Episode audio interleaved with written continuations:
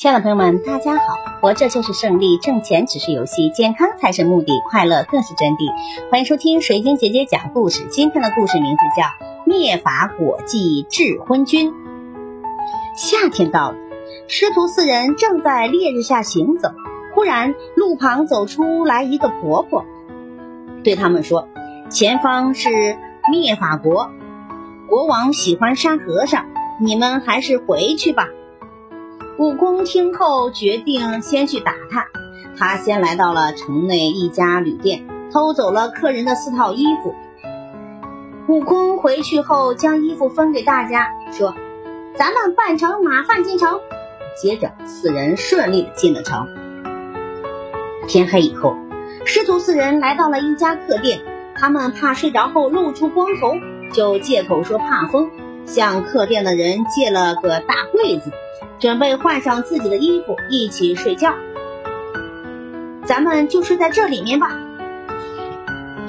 不巧，有伙贼晚上来客店打劫，以为这柜子里装的都是财宝，抬起来就跑了。进城总兵听说后，马上领兵去捉拿贼，将柜子贴好了封条，准备明天汇报给国王。唐僧惊恐，悟空却说。别急，我自有妙计。半夜的时候，他变成了一只小虫子，飞到了皇宫里。此时，宫里的人都在睡觉，悟空变成了很多的小悟空，让他们拿着剃刀在宫里剃头。天亮时，皇后醒了，发现自己没有了头发，再一看，床上躺着一个光头，吓了大叫。国王被惊醒后，看到王后，问：“你怎么这般模样？”然后他发现自己也变成了光头。这时，全宫的人都来报告自己没有了头发。国王听后哭着说：“我沙和尚作孽呀！”接着，巡城总兵站出来说：“昨夜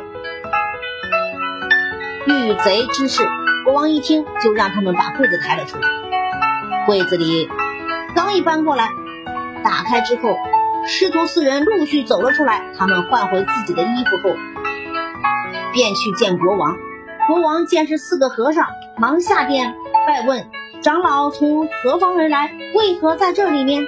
唐僧一一道：“国王十分的后悔，发誓不再杀和尚，并愿吃斋念佛。”悟空趁机让他倒换了官文。